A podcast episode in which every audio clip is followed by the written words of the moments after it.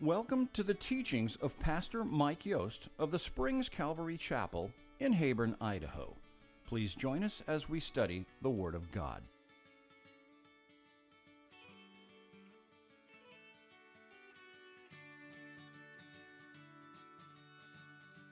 We just finished last week in the Gospel of Luke. We're in chapter 19. But in chapter 19, we did see Jesus healed blind Bartimaeus. that, that he would say, Have mercy on me. And Jesus did. And he saw, just as we just sang, Amazing grace, how sweet the sound, right? I once was blind, but now I see. And we saw Zacchaeus as Jesus was going through town, a wee little man who climbed up that sycamore tree. And, and actually, as we see the story, it was really Jesus looking for Zacchaeus. Zacchaeus thought he was looking for Messiah, but Jesus had his number. Come on down. I'm going to have lunch with you today. And before it's all over, Zacchaeus is restored. He's a new man. And Jesus says, Surely salvation has come to this house today. And then to emphasize this, as he begins his journey towards Jerusalem out of Jericho, he gives this story of a landowner, a wealthy lord who's going away, and he gives minas to 10 of his servants, one to each one, and he instructs them do business, occupy, get busy, be about my father's business until I come. And it's something that is so uh, perfect for us today in the day that we live. We know and we see where the world is going, but we know and we see where we're going. and we just invite everybody to join us. Hey, we're in this caravan just as Jesus was. It's Passover season. Over 2 million people are on their way. All the roads, all the highways, all the byways are just flooded with pilgrims on the way up into Jerusalem. And it prick, brings us to uh, verse 28 in Luke chapter 19. If you have your Bibles, follow along with me. When he had said this, he went on ahead, going up to Jerusalem. Stop. There's a little bit I need to fill in before we go forward. He's going up to Jerusalem. He was at Jericho, right? They're like 500 feet below sea level. Jerusalem is up on the top of the mountains, and they have this 19 mile canyon called the Wadi Kelt, and the road that goes back and forth. It's the same road that Jesus tells the story of the Good Samaritan, where a beggar fell in amongst uh, thieves and they beat him up. And uh, he's using that as an illustration to say, well, who is your neighbor? Who are you responsible for? And uh, that was the, the story of the Good Samaritan. But it's along this road, it's a treacherous road, and it winds from way below sea level on the way up 19 miles into Jerusalem. But there's some things going on in the midst of all of this that I need to make sure that I pick up and maybe insert right here between verses 28 and 29. You can get parts of this story in the other Gospels. For example, in the Gospel of Mark, in chapter 10, I'll just read a small portion in verses 41 through 45. Um, well, I guess I should pick up at verse 32. Okay, Mark chapter 10. I'm not going to read it all, but on the way up, you can read it. It tells you that he's predicting to everybody his death and his resurrection. It seems like a theme. It seems like something he keeps saying over and over again. We're going to go up to Jerusalem, but I'm going to be mocked, I'm going to be scourged, I'm going to be beaten, and they're going to crucify me, and they're going to bury me. And in three days, I'm coming out of that grave. Amen? And so he's continually reminding these, them of these things. And as it was on the road up to Jerusalem, the disciples get into a little bit of an argument. Who's going to be the greatest in the kingdom? Right? And Jesus has to intercede. And uh, he tells them, Whoever you of you desires to be first shall be slave of all. For even the Son of Man did not come to be served, but to serve. And here it comes again give his life a ransom for many. It's just it's just an ongoing theme, and these are all tucked in here. All these little uh, things between verses 28 and 29. In John's gospel, uh, quite a bit more can be seen that's tucked in here. In God, in uh, Jesus's gospel, in chapter 10, beginning at verse 40, it talks about all the people who are coming to believe down beyond the Jordan in the area where John was baptizing, in the area of Jericho. Of course, we know blind Bartimaeus, we know Zacchaeus, and so many others are in this parade. And then in chapter 11, we see they are now headed up to Jerusalem, but on the way they're going to stop in Bethany because a dear friend of Jesus has taken ill, Lazarus. And he's going to go on up and he's going to heal Lazarus. He's going to bring him back to life. After four days in the grave, he's going to call him out Lazarus, get out here, right? And sure enough, he does come out. And Jesus instructs him, You guys need to unwrap him, man. He's got work to do. We're going to get busy with things that are going on here. In chapter 12 of John's gospel, it talks about a meal that Jesus had at Lazarus' house with Lazarus' sisters, Martha and Mary. And at this meal, Jesus is anointed. They break open a very precious flask of spikenard and they anoint him over his head and all over his body. And one of the disciples gets a little bit uh, put out by it. We could have used that money and fed the poor.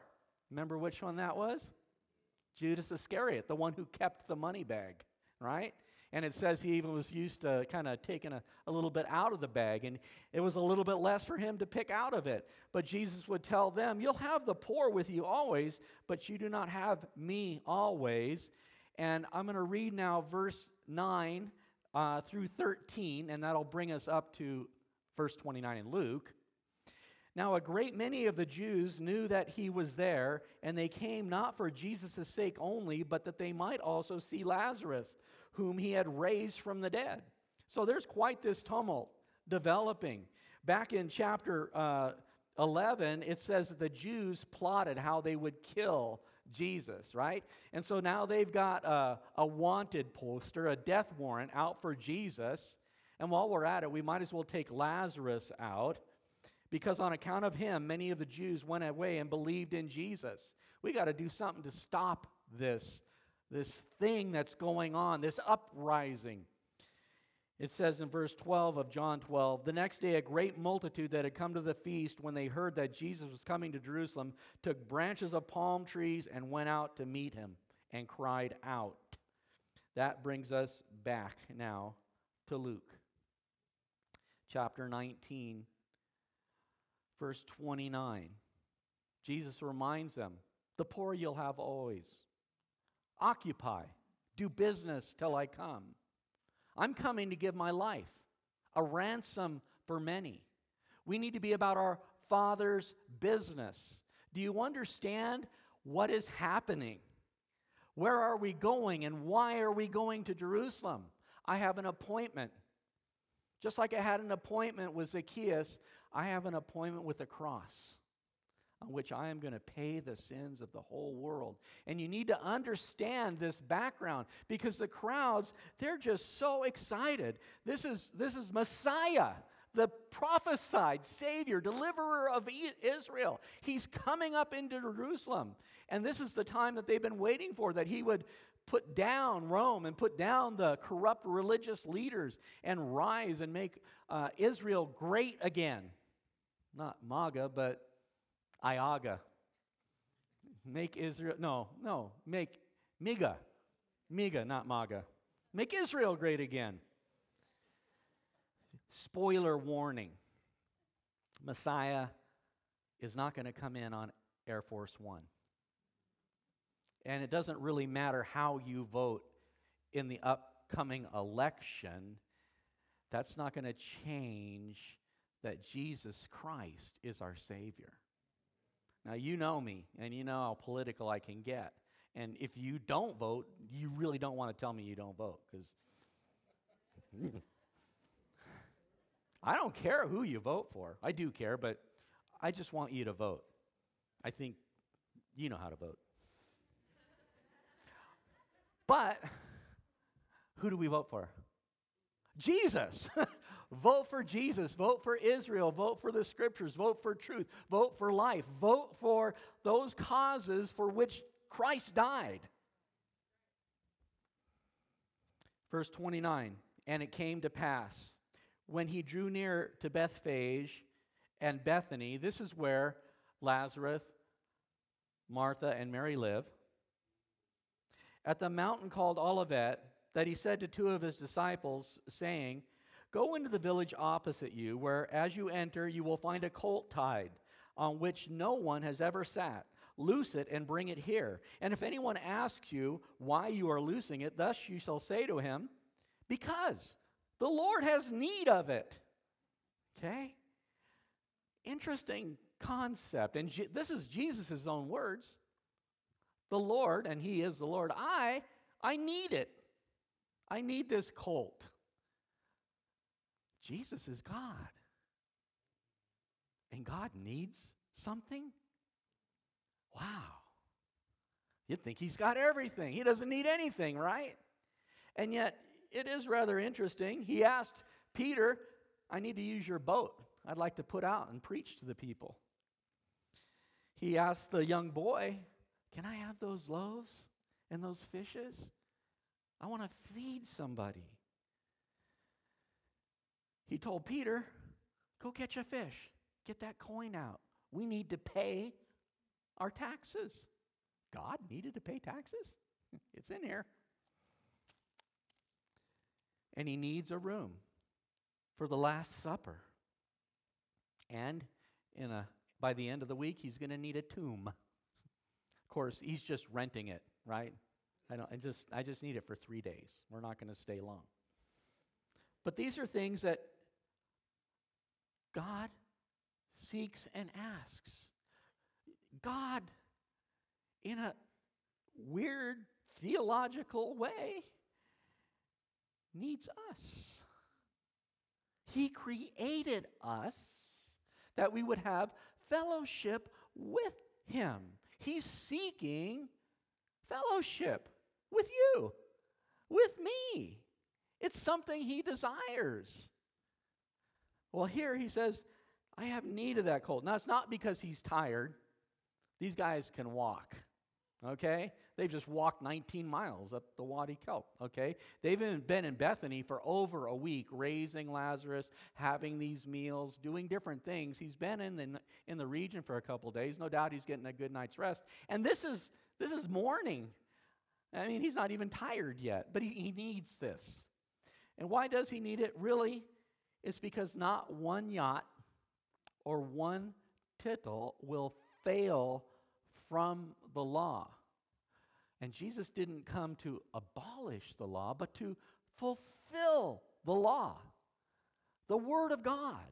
And Zechariah the prophet in Zechariah chapter 9, verse 9, prophesied, Rejoice greatly, O daughter of Zion. Shout, O daughter of Jerusalem. Behold, your king is coming to you, and he is just having salvation, lowly and riding on a donkey a colt, the foal of a donkey. And here we are now, 600 years later, and this is about to come to pass. It's about to be fulfilled. Rather interesting, because Zechariah even refers to him as your king is coming, and yet we know traditionally and even scripturally, Jewish kings didn't ride, ride on big stallions, right? Beautiful horses. They rode on donkeys. We see in 1 Kings chapter 1 verse 33 where Solomon in his inauguration, right? They've built the temple, they've got the worship, it's all going, music, sacrifices, the crowd's all there. And Solomon, the king of Israel, rides in on a donkey, lowly, humble. You know, of all the beasts of burden, you could make an argument that the donkey is the most recalcitrant, the most stubborn, the most unwilling, and especially a colt of a donkey who's never been ridden, not broken, doesn't understand the whole thing. And yet, here's Jesus. And no problem for Jesus, right?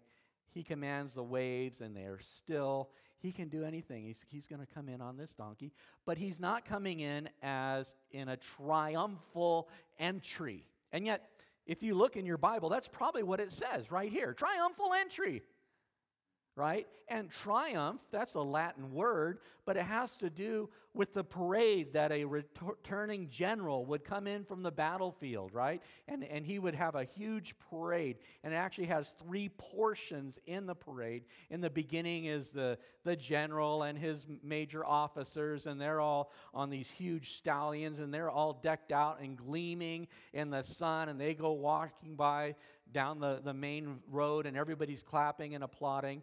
And then, second to that, comes all the spoil, all the things that they've gotten the gold and the silver. And in fact, even if you go to Rome today, on the Colosseum, there is an etching of the Ark of the Covenant.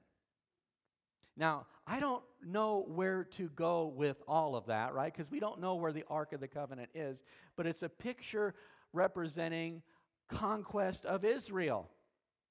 And then following, following after the, the king and all that, then the booty, then come all the slaves. And they just go down the street, everybody that they've taken prisoner. And this is a triumph. And everybody's just, just, you know, beside themselves. We won, we won, we won. But Jesus doesn't come in this way, right? He's giving himself a ransom for many. He's going to the cross for you and for me. He's becoming a servant of all, just as Zechariah promised the king would do. If anyone asks you, Why are you losing it? Thus you'll say to him, Because the Lord has need of it. So those who were sent went their way and found it just as he said to them. Imagine that. God speaks, and it's truth. In fact, all God speaks is truth. You can take it to a bank. Verse 33 But as they were loosing the colt, the owners of it said to them, Why are you loosing the colt? And they said, The Lord has need of him. Then they brought him to Jesus, and they threw their own clothes on the colt, and they set Jesus on him. And as he went, many spread their clothes on the road. And as you read in the other Gospels, in Matthew's, Mark's Gospel, they'll tell you that they were waving palm branches, another sign of victory, of triumph. And they were laying these, these boughs of olive branches and palm branches and just covering the road with their cloaks and everything. It's a red carpet, you know, welcome for Messiah as he comes in.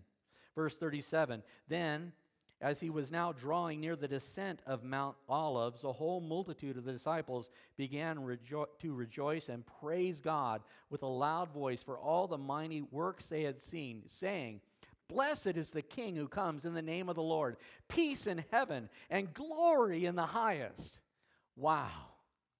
Just wonderful worship, wonderful praise, thanksgiving, just lifting up their voices, lifting up their hands, palm branches, everybody's crowd just crowded around and just having the most awesome time. Here finally comes my deliverer, my savior, my king, and they're beside themselves with joy. Psalm 118 describes this, written by King David over a thousand years earlier, and yet we read in verse 15 of Psalm 118, I'll read a portion. The voice of rejoicing and salvation is in the tents of the righteous. The right hand of the Lord does valiantly. The right hand of the Lord is exalted. The right hand of the Lord does valiantly. I shall not die, but live and declare the works of the Lord. The Lord has chastened me severely, but he's not given me over to death. Open to me the gates of righteousness, and I'll go through them, and I will praise the Lord. This is the gate of the Lord through which the righteous shall enter. I will praise you, for you have answered me and have become my salvation. And just a fun little thing there. I know I bring these in from time to time, but the word in Hebrew, salvation, Yeshua. That's what Mary named her baby That's who everybody knew he was. Yeshua's here. Yeshua, salvation is here. The Christ, the Messiah. You have become my salvation. The stone which the builders rejected has become the chief cornerstone. This was the Lord's doing. It's marvelous in our eyes. This is the day the Lord has made. We will rejoice and be glad in it. Hosanna! Save now, I pray, O Lord. O Lord, I pray and send now prosperity. Blessed is he who comes in the name of the Lord. We have blessed you from the house of the Lord, and God is the Lord, and he has given us light. I'm, I'm quoting out of Psalm 118. If you know anything about Psalms, Psalms are songs. They're meant to be sung. We've lost the music, so you can make up your own tune, just like we did uh, Amazing Grace, to the tune of House of the Rising Sun. It's beautiful, right? You can put your own melody in there, but the words are so powerful. It says here in verse 27 God is the Lord, He has given us light. And then tucked in here, the Holy Spirit inspired David to write Bind the sacrifice with cords to the horns of the altar. What is that doing in this triumphal entry? This song of rejoicing, this day that the Lord has made. You have become my salvation. And then bind the sacrifice to the altar. Because we know this is what Jesus came to do. And it was foretold a thousand years earlier by the Holy Spirit speaking to David. You are my God, I will praise you. You are my God, I will exalt you. Oh, give thanks to the Lord for his he is good. His mercy endures forever. And so here we are in Luke chapter uh, 19, verse 37 Then, as he was now drawing near the descent of the Mount of Olives, the whole multitude of the disciples began to rejoice and praise God with a loud voice for all his, their mighty works they had seen. Now, just to be clear, and it is clear here, as they were praising, as they were worshiping, as they were singing, as they were just declaring the glories of God and reciting the Psalms, this wasn't mindless singing, this was mindful. This was purposeful. The words that they were saying mean something. And it, I just put that forward to us as we worship, as we praise. I, you know, I, I share with the worship team. There's a lot of things we can sing, but we need to be making sure we're singing to God. We need to make sure that our words are pure and true and right. And we're not just going to sing some song just because you heard it on SOS radio and it sounds really good. It probably is really good, and I'm not even knocking it. If you listen to my ringtone, I've got My Girl from The Temptations for Cheryl when she calls me.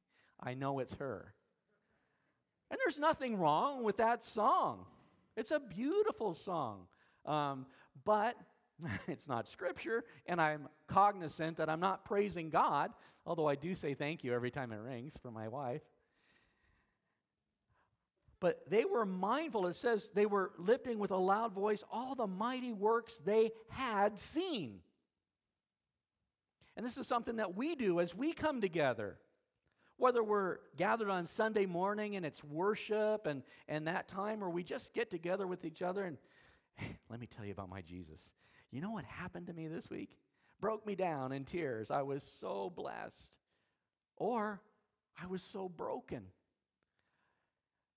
We've got a number of celebrations of life going on in the fellowship right now. And depending on your circle, your group, the people you know, you either know about these or you don't.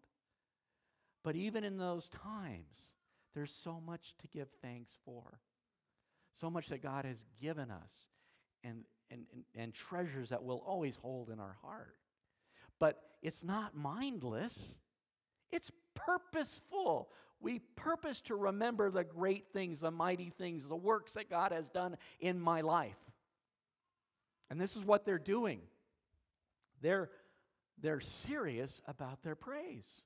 I love that. Blessed is the King who comes in the name of the Lord. Peace in heaven and glory in the highest. Verse 39 And some of the Pharisees called him from the crowd Teacher, rebuke your disciples. Tell them to shut up, knock it off. You know what they're doing? They're ascribing deity to Jesus. I say amen. But the Pharisees, as we've already seen, have already put a hit on him. They've already issued a death warrant. They're already plotting to how they can take him out. And no matter what they do, a blind man sees, a dead man walks out of the grave. Everybody knows it, everybody sees it. And Jesus' fame and reputation is spreading, and now here he is on a all days Passover week, and he's coming into their turf. And they say, hey, none of that around here. Kind of reminds me of some churches I've been to, or it looks like for communion they pass around lemon juice.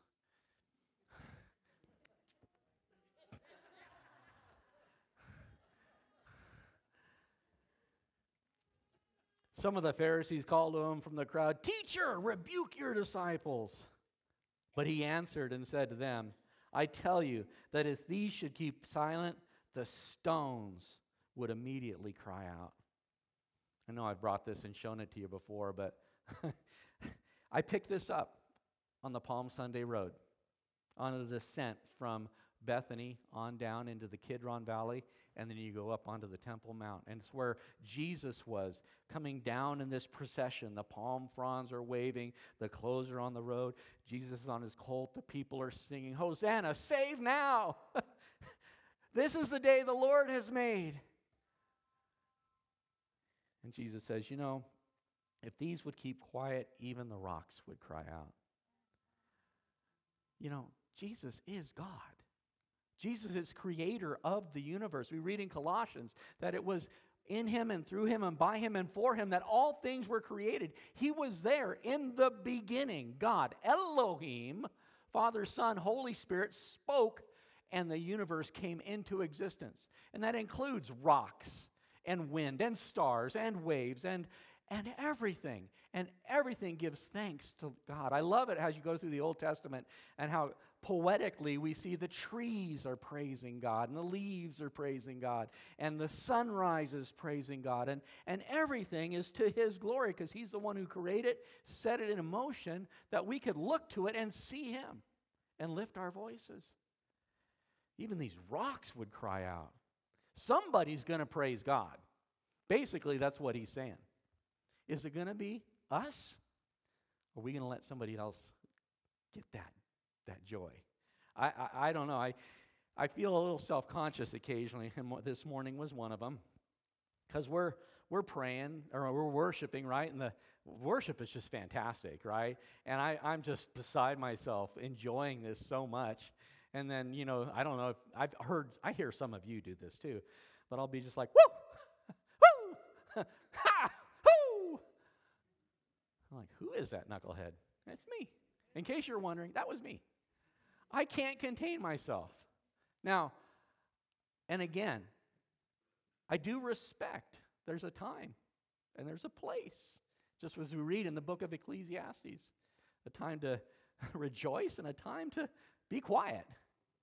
Right? And, and, and there's all of the above. But as I told you last week, I've been cooking on this for a whole week. I'm like, I'm ready to go. I want to tell you what I see here. I want to tell you about my Jesus. I want to show you what's in here. And I know many of you already know this, but I don't mean to be overly amped up or um, animated or, or whatever. But I just have a hard time understanding how you can fill up with the Lord and keep it in there. It just comes out. It should. Now, it won't look the same. Some of you have wonderful gifts and talents that are so diverse. That you're not, I'm not expecting everybody to be here, you know, busting out and doing some crazy stuff. We're not that. We are charismatic, which is to say, we believe in the charis, the grace, the Spirit of God. He does indwell the church, and He gifts us with all kinds of wonderful abilities and talents that we might edify Him and edify one another. And there's a proper time and place for that. But certainly, this is that time. Jesus is coming into town, Jesus is in the house, and people are worshiping. Verse 41. Now, as he drew near, so the procession is winding down this road. As he drew near, he saw the city and he wept over it. And you could say, oh, he got teared up. He got nostalgic. I don't know. Have you ever seen? I know, I remember one year with Aaron, it was a birthday time, and we got him a birthday present. We surprised him, and we got a birthday present that just overwhelmed him. He was a little boy, um, like in that 10, 11 year old zone. And when he unwrapped it and he saw it,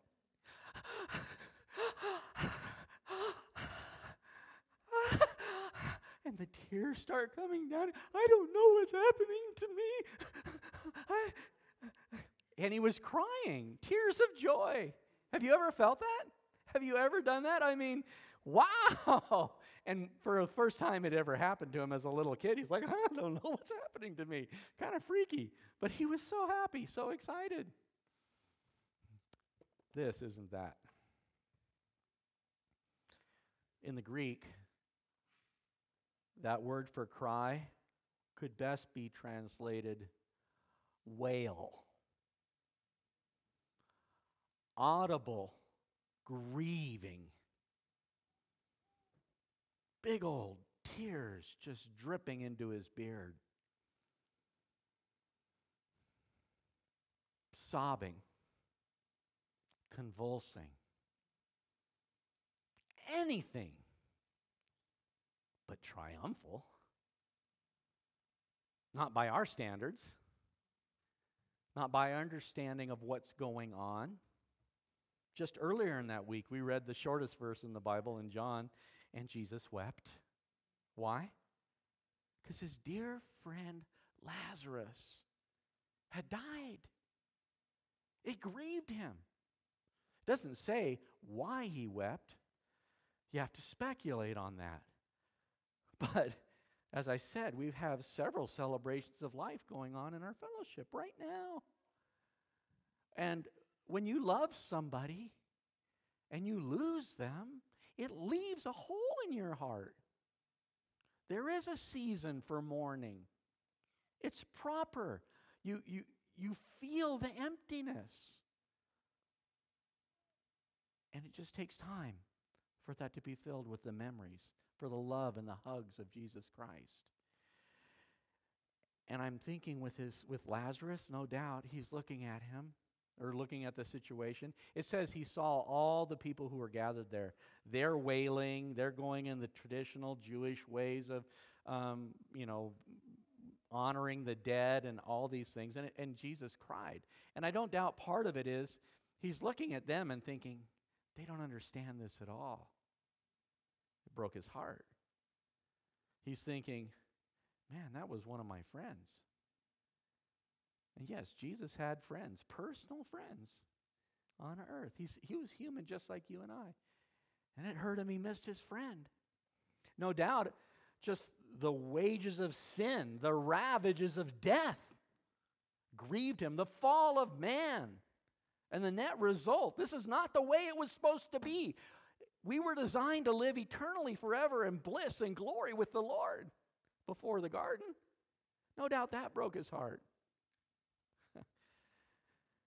And as I was meditating on this, another thought came into my head. He's probably in somewhere thinking, I'm about to call him out of that grave. And we're going to unwrap him, and he's going to live, and then they're going to kill him. And that, I'm sure, broke his heart. It's one of the things as Christians, it's difficult to share with people. But if you want the gospel, you need the full gospel, you need the whole truth. And when you confess Jesus as Lord, you believe in your heart that God raised him from the dead, you become a child of God, you submit your life to his will, his ways, you recognize that in doing so, you put a target on your back. And the enemy wants to take you out. And short of the rapture, which I believe could happen any moment, we've all got an appointment with death. That's simply the portal into eternity, but nevertheless, it's hard.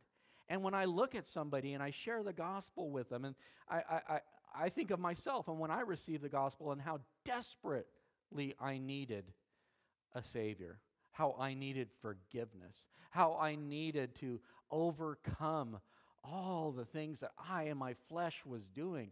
I wanted to live a clean, pure, bright, joyful life. And I needed help with all of that. But the reality is, as I receive Christ, the scriptures tell us in Second Corinthians that we are going about with the dying of the body of Christ in us. That, that we feel that pain that Jesus felt. And here he is now coming into Jerusalem, and he wept, he convulsed, he wailed, he cried. And I'm sure everybody just like, what's he doing? He says in verse 42 If you had known, even you, especially in this, your day, the things that make for your peace, but now they are hidden from your eyes. If you, only you, I mean, he's talking to Israel, he's talking to the Jews. Of all people, they should have known what was actually happening, the things that make for their peace. If you had riddled this out, I've been trying to tell you, I've said it over and over and over again. We're going up to Jerusalem, mocked, scourged, beaten, crucified, buried, and resurrected. And I'm going to reconcile you to the Father. I'm going to break down that wall of separation between you and God, that enmity that's existed since the garden. I'm going to make that all right, and there will be peace. There will be shalom, complete wholeness, complete oneness, and it's going to come through my shed blood on the cross. If you had known this, if only this, your day, that day that's going to make for your peace, but they're hidden from your eyes. Interesting thing, I've got a little handout. It's out by the bulletin board if anybody wants to pick this up as we go out back on this. But there's a prophecy in the scriptures that declare the exact day that Jesus would ride into town. You can find it in the book of Daniel. In Daniel chapter 9, it's known as the 70 weeks prophecy. I'll read a little bit of it and then I'm going to break it out for you just a little. But just understand this Daniel lived 700 years before Jesus, 600 years before Jesus. And yet the Holy Spirit gave them this to write. Actually, Gabriel told him to write these things down. Verse 24 of Daniel 9 70 weeks are determined for your people and for your holy city to finish the transgression to make an end of sins, to make reconciliation for iniquity, to bring in everlasting righteousness, to seal up vision and prophecy, and to anoint the most holy. We've talked about a whole bunch of those already just this morning. They sang as he came in, This is the day the Lord has made. Let us rejoice and be glad in it. They're singing the song, but they don't understand.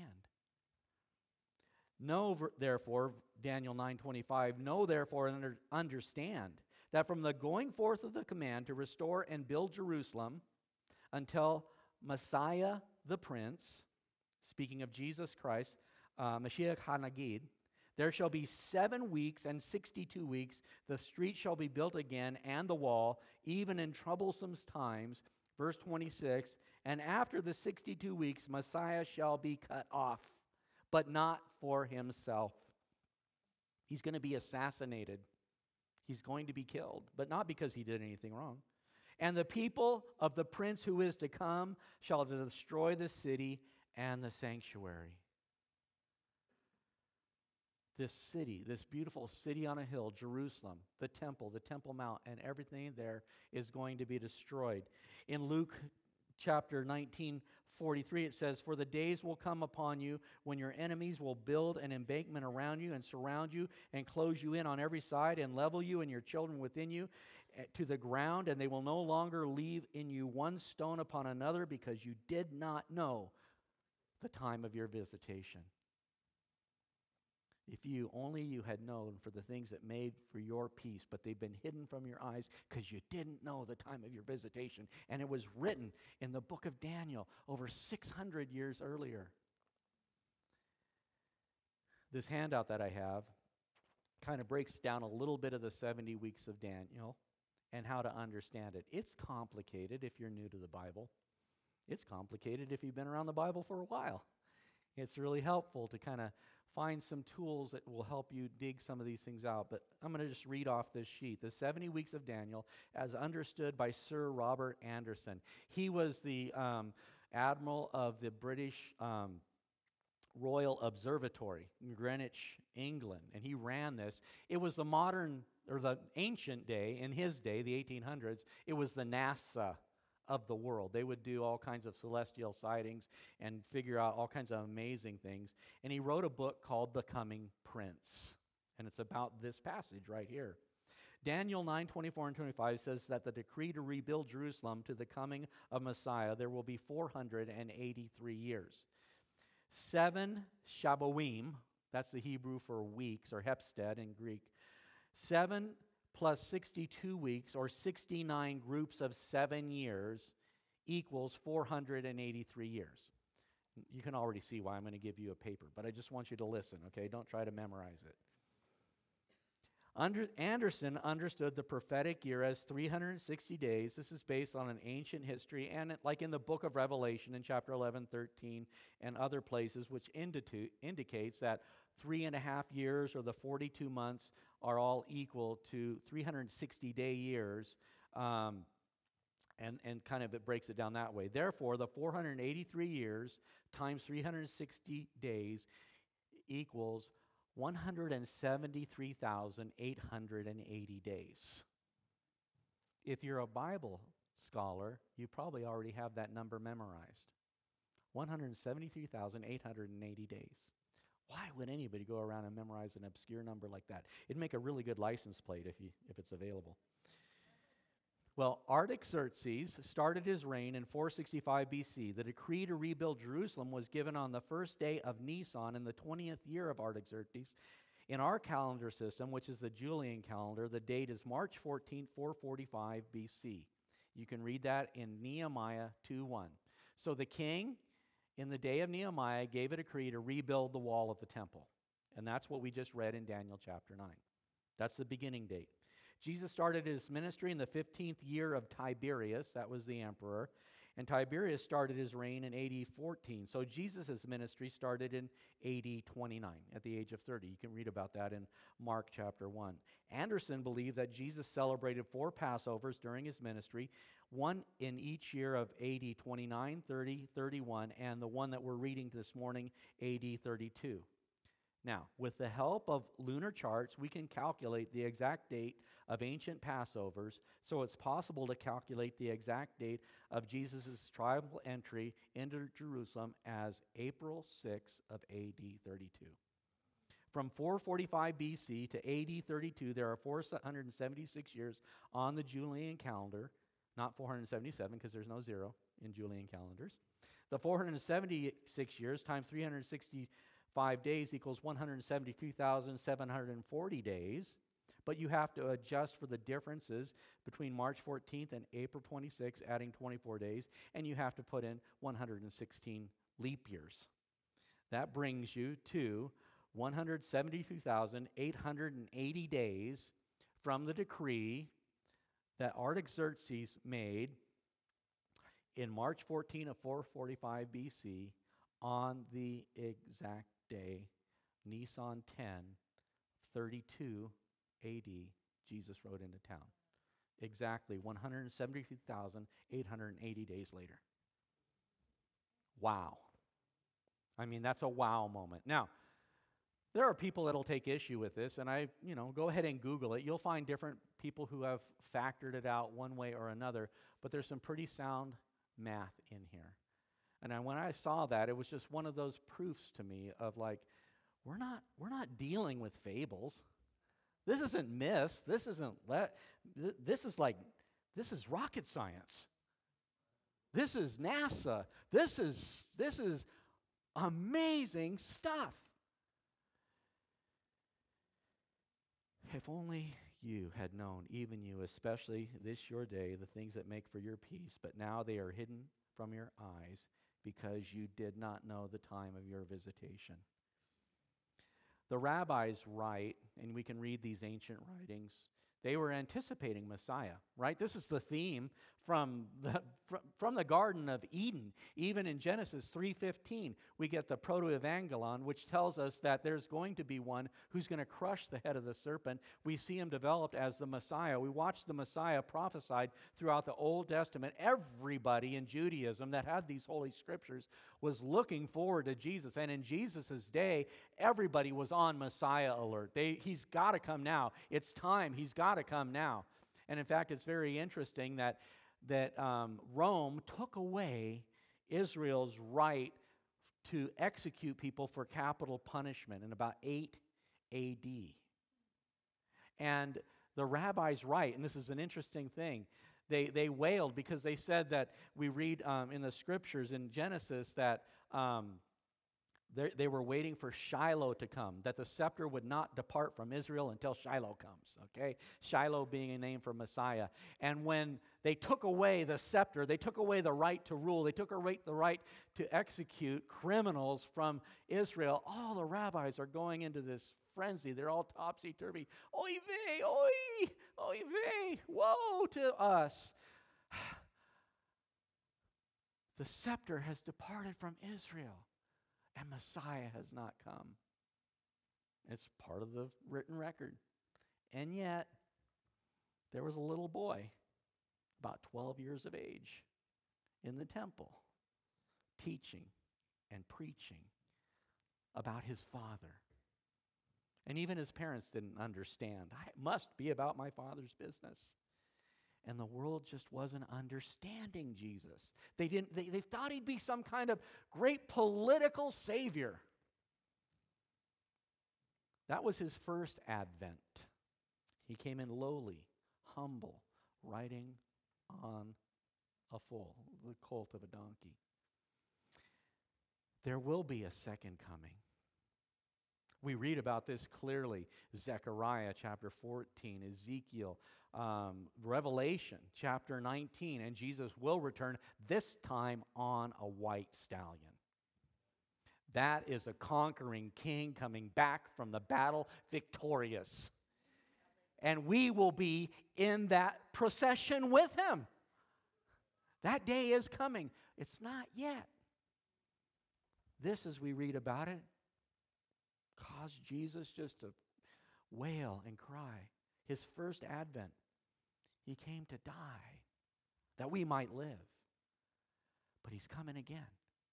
And the question for us this morning, as we receive what Luke has recorded for us, in Jesus' day, everybody was looking for Jesus.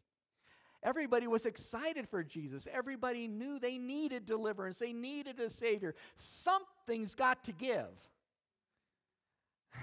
I have conversations with you guys every week, and as the news cycle goes, there is not a week that goes by that something just doesn't come and just hit you like in the solar plexus and knock the wind out of you. I can't believe, I couldn't believe, I never, the stuff that's happening in the world today.